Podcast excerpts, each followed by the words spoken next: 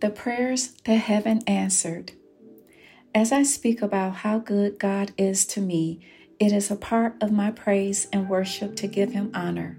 There were many days and nights and years and seasons that passed by before I was able to perceive the essence of God's power working in me and through my circumstances. When I learned about who I was in Christ and my identity, I became spiritually conscious of what the Bible tells us in the book of Matthew, chapter seven, verses seven through eight. Ask, and it will be given to you. Seek, and you will find. Knock, and it will be opened to you. For everyone who asks receives, and he who seeks finds, and to him who knocks it will be open. As believers, we have been given promises by God, and he is willing to honor his word.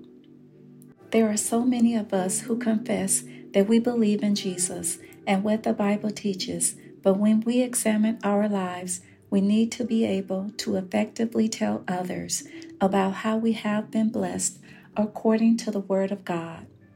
We must remain students of the Word in order to gain the understanding of what God has promised us through His Son Jesus. When we learn how to pray God's Word over our lives, the enemy becomes powerless and surrenders to the Word. We are loved by the Almighty God, and He shows no partiality towards any man. We must be willing to remain consistent with our prayers, and when the Lord blesses us, we must be determined to walk with Him. The relationship process is ongoing and will continue as long as we are willing to love, obey, and listen to the Holy Spirit. It is certainly an intimacy that develops between us when we become sensitive in hearing, obeying, and learning from the Lord. Many of us may feel as though we cannot hear anything from God, but that isn't true, because He is always speaking to us through His Word when we read it. When I was a little girl around the age of seven, my mother and stepfather had an alcohol addiction. Their drinking was excessive and out of control because they would fight after becoming intoxicated. One particular evening, my brother and I were outside playing in the front of our home, and I remembered hearing my mother yelling and screaming while running out the front door. She jumped inside the car and yelled for me and my brother to get inside the car. I became startled as I opened the passenger door and jumped inside. As I looked towards the front of our house, my stepfather was aiming a machine gun at us. I ducked down in my seat after seeing the fire from the bullets coming straight at us. We got away that night and made it to safety. The car was hit with eight bullets on the passenger's door. I examined the holes where the bullets entered, and I couldn't understand how I survived without being injured or struck by a bullet. Subsequently, there was another shooting that happened late one evening. My brothers and I were trembling in fear while we waited quietly upstairs in my brother's bedroom. We heard our mother screaming and yelling for me to come to her. I panicked as my body became paralyzed because the fear was overwhelming. While calling for me again, I heard my mother running and falling down the stairs.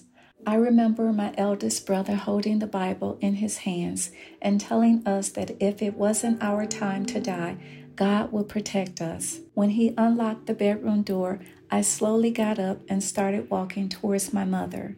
When I got to the top of the stairs, she screamed as I got closer. Suddenly, she grabbed me and put me in front of her. While we were screaming at the top of our lungs, my stepfather aimed his machine gun at us and started firing shots.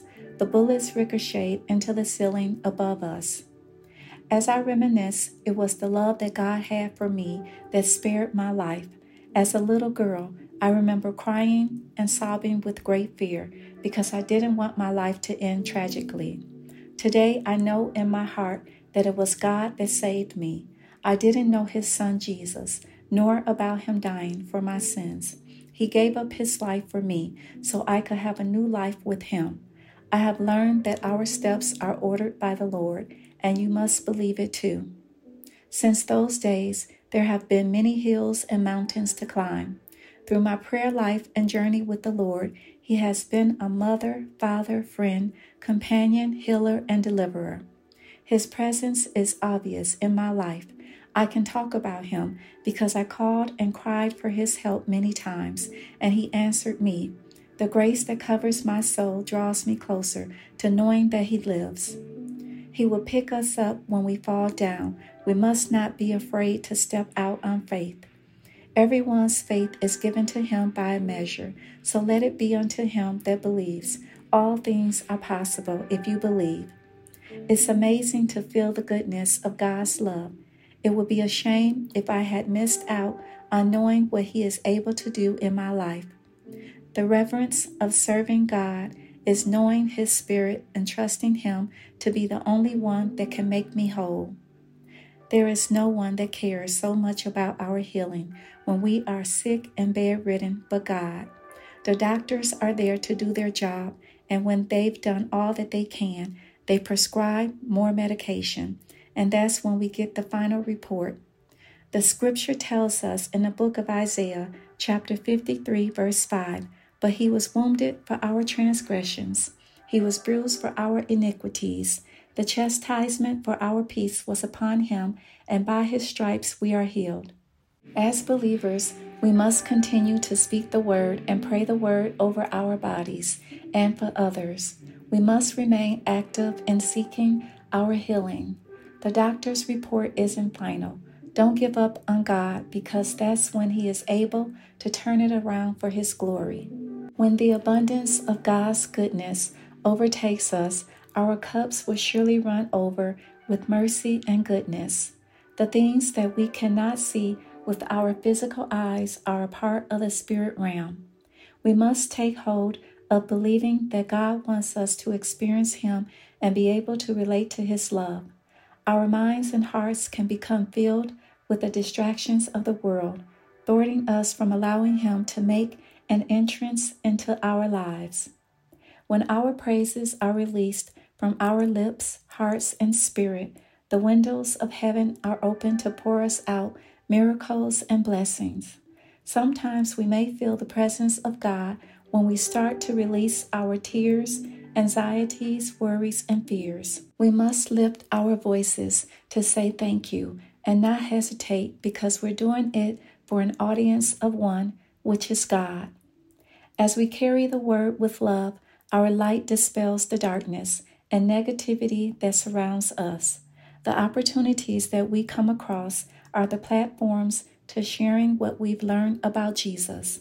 His light follows us wherever we may go to exude hope to a dying world. During my late twenties, I was experiencing one setback after another. I was struggling with work, finances, and coping with discrimination in my field. Things began to spiral out of control in my life when I received more bad news about my first marriage.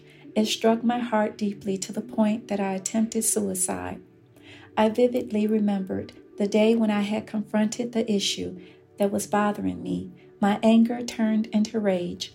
I ran into the bathroom with a glass of alcohol and found some prescription medicine and painkillers. I swallowed the pills along with drinking the alcohol. As my body started slowing down, I decided to take a nap, hoping that I would feel better when I woke up. However, I wasn't thinking clearly that this could possibly be the last time that I would be alive. When I laid there, images of my life were racing through my mind. As I closed my eyelids, they would not stay shut, and since my body would not allow me to fall asleep, I reached for my daily word to read. I decided to call the number on the back of the devotion, Pamphlet for Prayer. I felt compelled to call my friend because I couldn't sleep. While we were talking, she immediately detected that there was something wrong by how my speech was slurring. I confessed that I had taken some pills, and she screamed in my ear and begged me to put my husband on the phone. She asked him to take me to the hospital right away. We both were in a confused state of mind because of the arguing and alcohol use, and by God's grace, we did make it there. The recovery process was long and dreary. I went through bouts of depression and felt ashamed of my actions for trying to take my own life. Apparently, I was in a broken place emotionally and mentally, and I carried the broken pieces with me. My mind was tormented by the thoughts, agony of hurt, and love that I still had for my husband. I prayed as I cried out to God for help, but I didn't feel close to him, nor did I believe that he was listening to me or my prayers, because things had gotten worse. As I reflect on the matter, God was there because I made it through. I would have had liver failure if I had not made it to the hospital in time to have my stomach pumped within an hour. Nonetheless, the damage and stress that I put my body through could have been detrimental. When we are hit by surprise with something disturbing, it transmits the information to our brains fast. If we cannot regain composure to calm ourselves down, it could put us in a tailspin, leading us to do something dangerous. During that time, the prayers that I had prayed were answered. The Lord had blessed me to find a better job that appreciated me. He did send me some sunshine at the right time to help me regain the strength that I needed to keep on living. My soul was seeking refuge, peace, and a new direction in life. Although I was married, I realized that I had to seek God for my change and healing. Thank you for listening.